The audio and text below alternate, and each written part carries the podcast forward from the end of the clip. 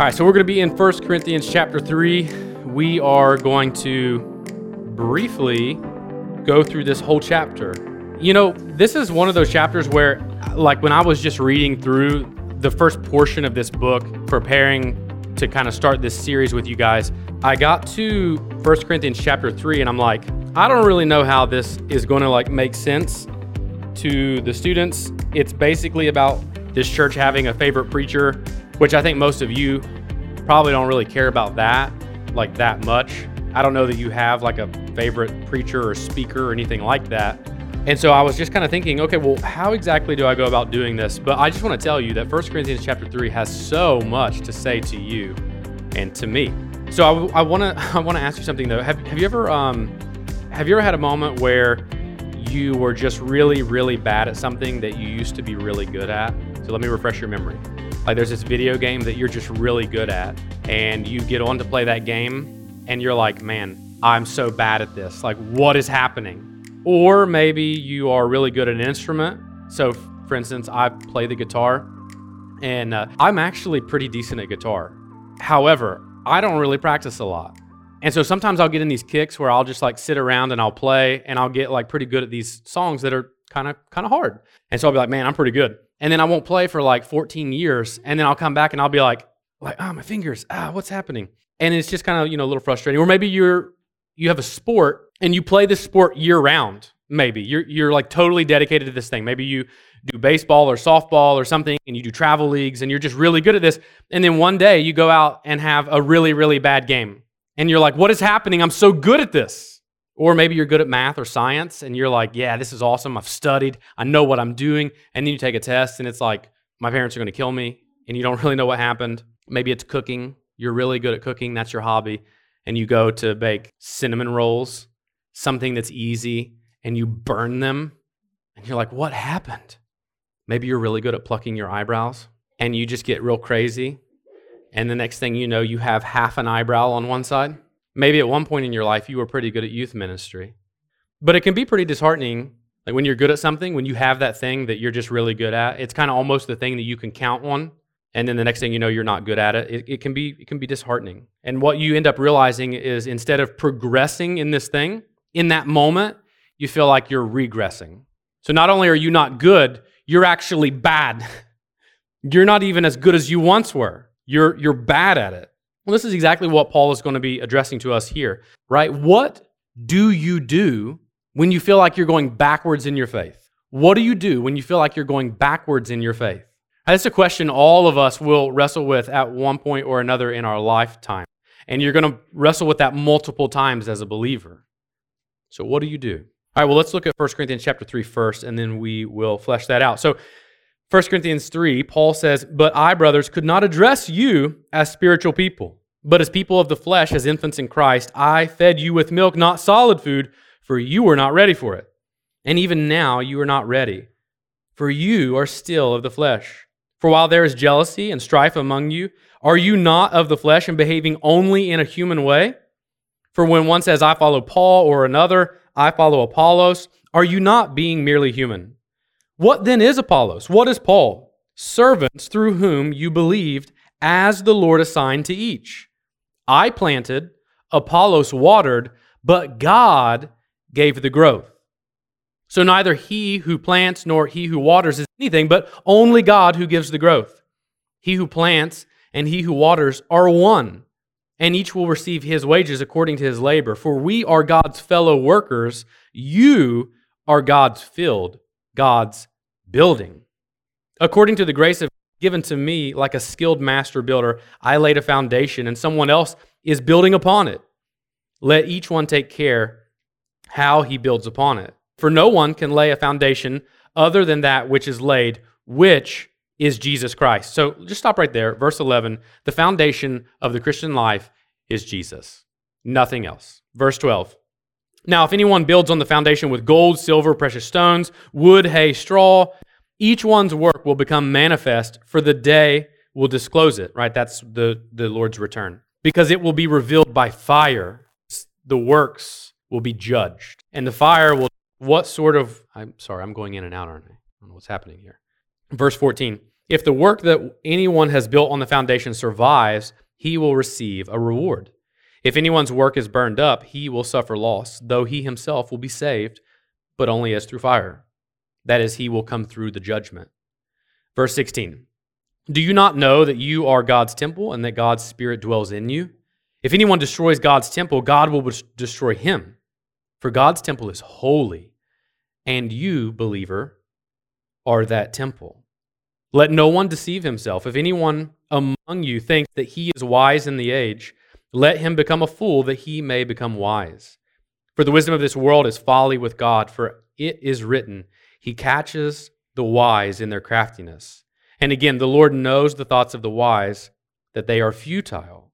So let no one boast in men, for all things are yours, whether Paul or Apollos or Cephas, which is Peter, or the world or life or death or the present or the future, all are yours, and you are Christ's, and Christ is God's. Let's pray and we'll dig in. Father God, thank you so much for this evening. Thank you for this moment to consider this wisdom for our life. I pray, I pray that you would apply it to our lives, that you would use it to change us for your glory and for our good.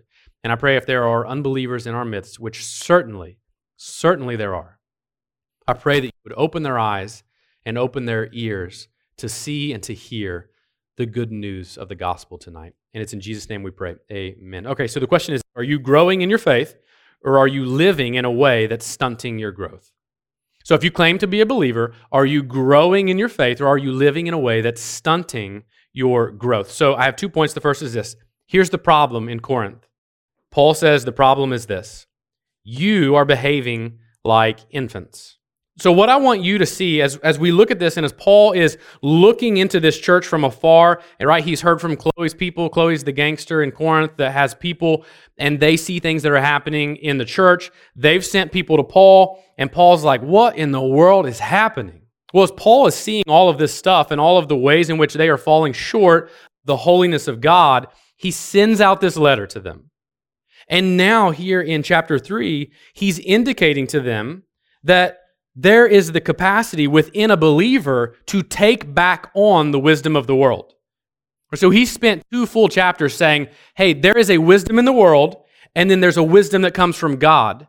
As believers, you have been set into, apart from the world, the wisdom of God. This is who you are. And the world has its own system. That's who you used to be. But remember, church, this is who you are. Because of what Christ did for you. He bought you. He died for you. And he set you apart. He plucked you out of the world and into the church. And so what Paul is telling them now is, you need to understand what has happened here. You have exchanged God's wisdom, and you have taken back on the wisdom of the world. And so he's telling them they're doing this, but he's also giving them a warning. Right? He, he's, he's saying to them, there is a clear progression of faith. What is that progression? When you become a believer, God gives you the milk of the faith, right? The things that infants and babies eat. But as you eat that milk, you begin to need more and more and more sustenance, right? You begin to need puffs. You guys know what puffs are? On number four, we're like milk, steak.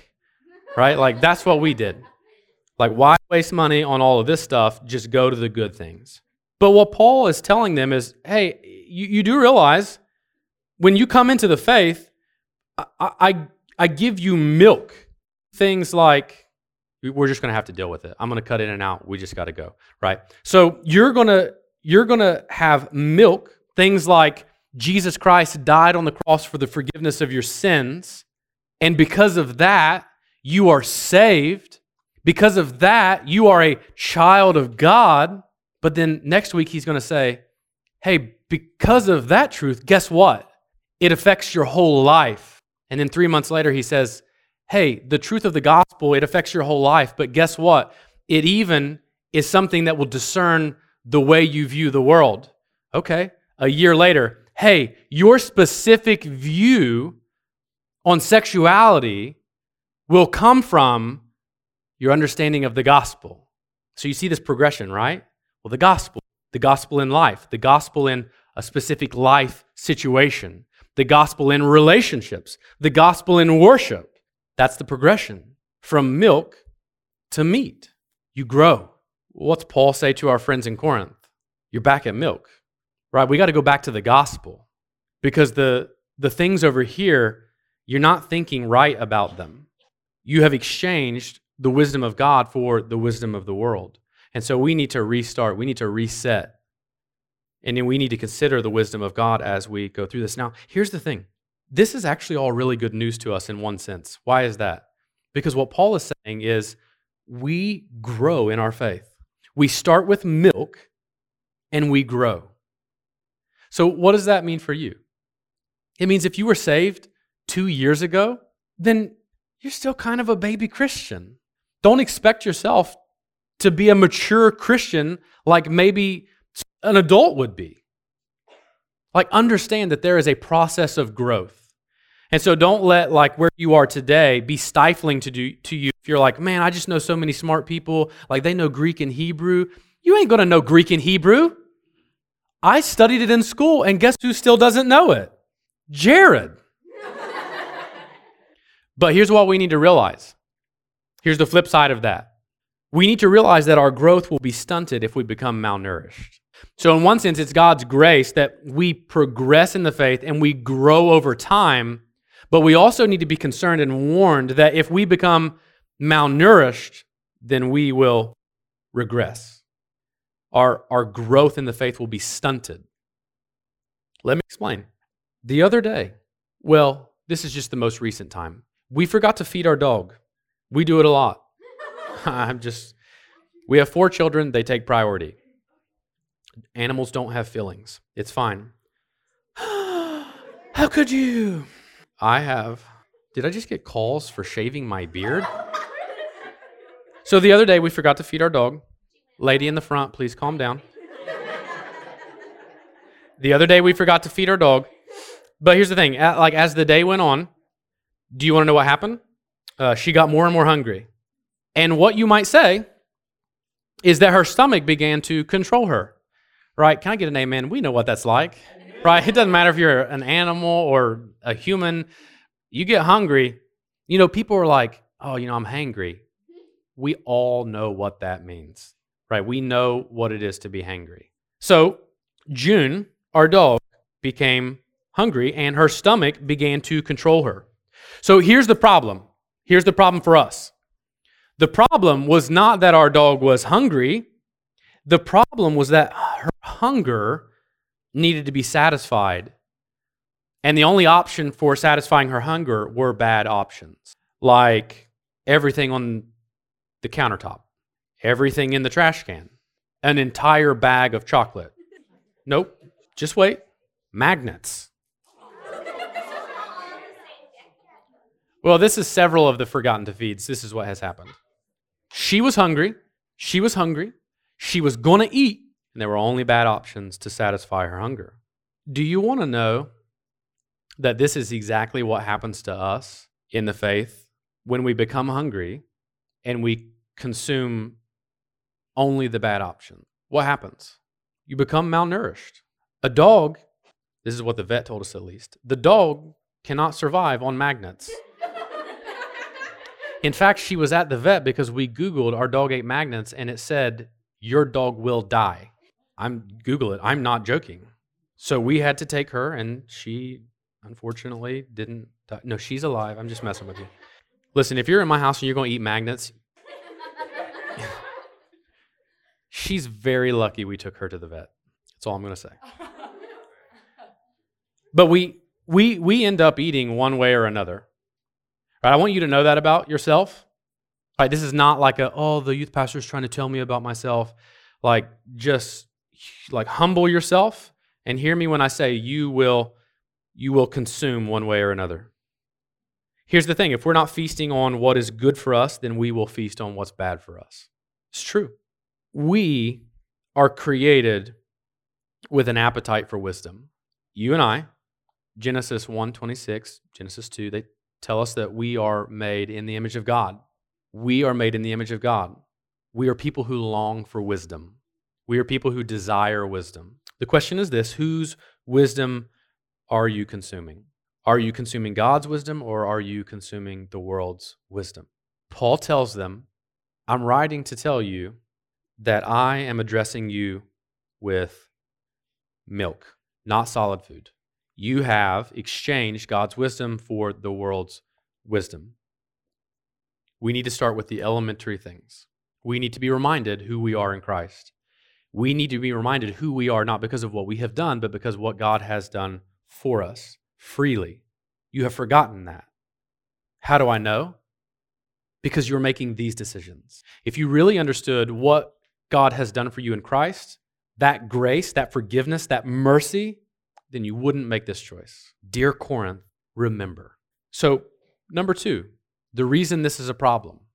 So why is this a problem? Right, and here, you, you want to know what he's actually talking about at this point? He's talking about the people in Corinth having this feud over who's the best. Is it Paul? Is it Apollos? Is it Cephas, which again is the Apostle Peter? Is it Christ? Right, you. It's so bad at this point that you have people pulling out the Jesus card. Well, Paul is my favorite preacher. Oh yeah? Well, mine is Apollos. Mine is Cephas. Mine's Jesus, right? It's like, there's like, we we lined up four dudes and we're like, who's your favorite? And the last dude's like, man, what do I do now? I'll tell you, Jesus, right? Like, they're, they're just trying to be on the winning team, to, to be with the, the best dude. Like, that's where we are here. We're not talking about like we have forsaken the Trinity, which none of us really fully comprehend anyways. He's not talking about that. He's like, stop having favorites. Or the gospel doesn't just lead you into this thing where you start understanding life. The gospel informs the way you live. The gospel says, no, when you come into church, it's not about you. It's not about your favorites. So here's the problem. You are behaving like infants. Here's the reason for the problem. Why is it a problem? Because you belong to God. Right? Paul's concern for the church is that they aren't living in a way that honors God. That's his biggest concern for them. Do you know that like the goal of the Christian life is to live for God's glory and not your own? Right? If it's like, okay, well, what do we do? Well, like sin less? Uh, maybe, I don't know, that's that's decent. Uh, read your Bible more? That's, it's important. That's a good thing. Pray more? Yeah, absolutely. And amen. Yeah, all of those things are really good. But you do realize there's an overarching reason, purpose for your life as a believer. What is it? Glorify God. What is, what does glorifying God look like? Making much of Him with every moment of your life. Making much of Him with every moment of your life. But here's the thing. They have divisions in their church. They have arguments.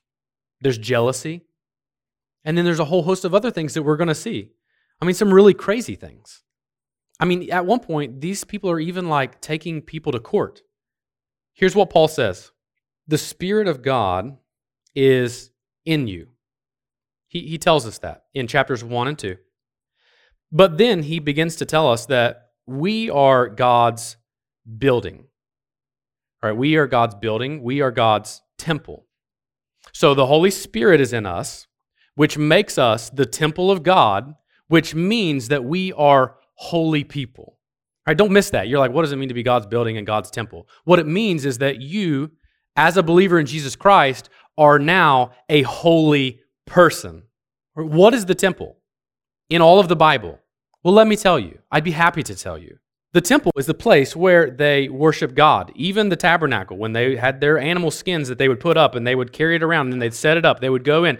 And then finally, when they have an actual building and Solomon builds this whole thing, then they've got this place with actual walls where they go in, and the purpose is exactly the same. Jesus, here in just a moment, we're going to look, goes into a temple. What is the purpose of that temple in all of those places? It's to go and to worship God, to praise Him, to ascribe glory to Him, to attribute worth and value to Him. Well, Paul says, well, you are filled with the Holy Spirit, and because you're filled with the Holy Spirit, you are the temple of God, and because you are the temple of God, you are where God's holiness dwells, right? Matthew chapter twenty-one, verses twelve and thirteen. It says here, and Jesus entered the temple and drove out all who sold and bought in the temple. And he overturned the tables and the money changers and the seats of those who sold pigeons. He said to them, it is written, my house shall not be called a house, or excuse me, my house shall be called a house of prayer, but you, you make it a den of robbers. What was Jesus's issue with these Jews? Well, it's really actually simple. The temple worship became about them. The temple became a place where they could sell and make money. The temple was a place where they thought, you know what? I can really benefit from this. And what Jesus said was, nope. Why? Because this is the place where we worship God. This place is about God. Well, you do realize anytime unbelievers, or excuse me, anytime believers are living for us and not God, we are ascribing worship to us. Right? We're saying, no, no. This temple is not a place to worship God. This temple is a place for me to get rich. Jesus will have none of it. We're still in danger of this exact same thing today. Right? The temptation is to come into this place or to live the Christian life for me. I've been doing this thing for like twenty-two years now, twenty-four. twenty-four years I've been a believer. And this is a danger for me every day, to live for me, to, to have this temple not be about God's glory and worship to God, but worship of me. Where we do things, we come into this place and we're like, and this is these are serious. This is serious, and this is how petty we are, right? They're fighting about who is the best preacher. And we do things like this. You know what? Youth is cool, but this music is stupid. Why do we sing these songs? Why are we singing songs to God? I can't even see him. Why are we singing this song? This song is stupid. I like this song. This song sounds old. Right? These people aren't cool enough for me. I wish we had a cooler youth group. All the people at this youth group are lame. I'm so cool. This is too long. Why are you still talking? We want to go home. Stop saying I'm a sinner. I come here every week and you say the same thing. You tell me I'm not a good person. You tell me that the world's a bad place. Stop saying I'm a sinner. You, preacher man, don't know what you're talking about. You think you know. You think you know, but I know. I know better than you. You know what? My God is not like that. I hear what you're saying. You even have a Bible. But that's not my God. My God would never believe that. My God would never think that. My God would never say that. This is what we do. This is what we do. We become consumed with ourselves, and we let us dictate the worship of this temple. Instead of this temple being about God's glory, we say, nah, this temple is about my glory. Well, Paul's counsel is this. Don't think you're so wise and special. You know, I just love Paul. I love Paul. Because at some t- at some points, and I mean, I need this all the time, he's like, in like a low-key way, he's like, hey, you guys, you guys are idiots.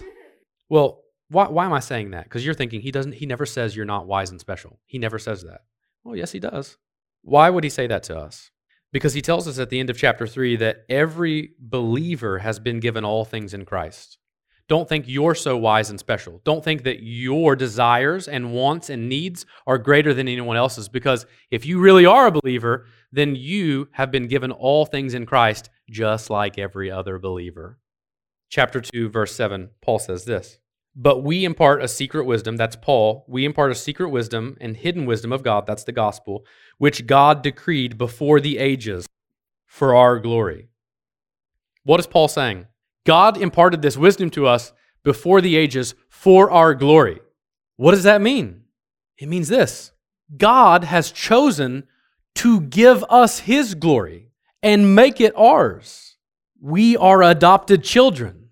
We we are adopted into this thing. We have nothing to boast about.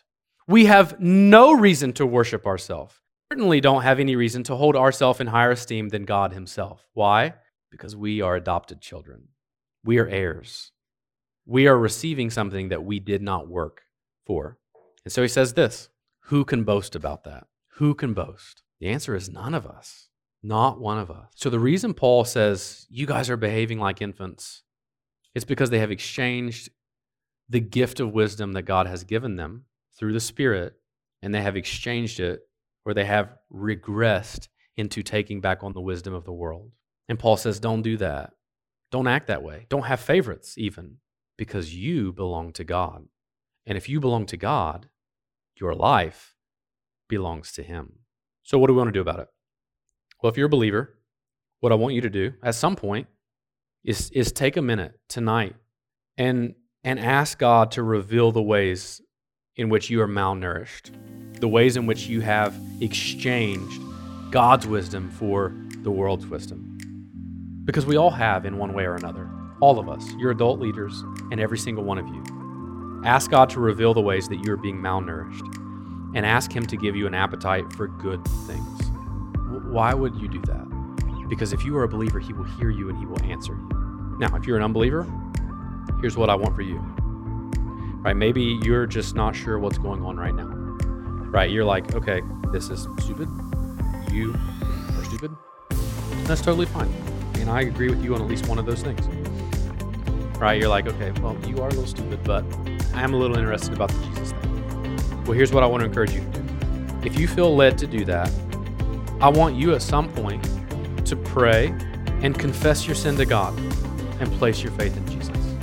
I want you to, to confess your sin and place your faith in Jesus. There's not a right formula. There's no right arrangement of words. I just want you to tell God that you are a sinner and that you believe Jesus died for you.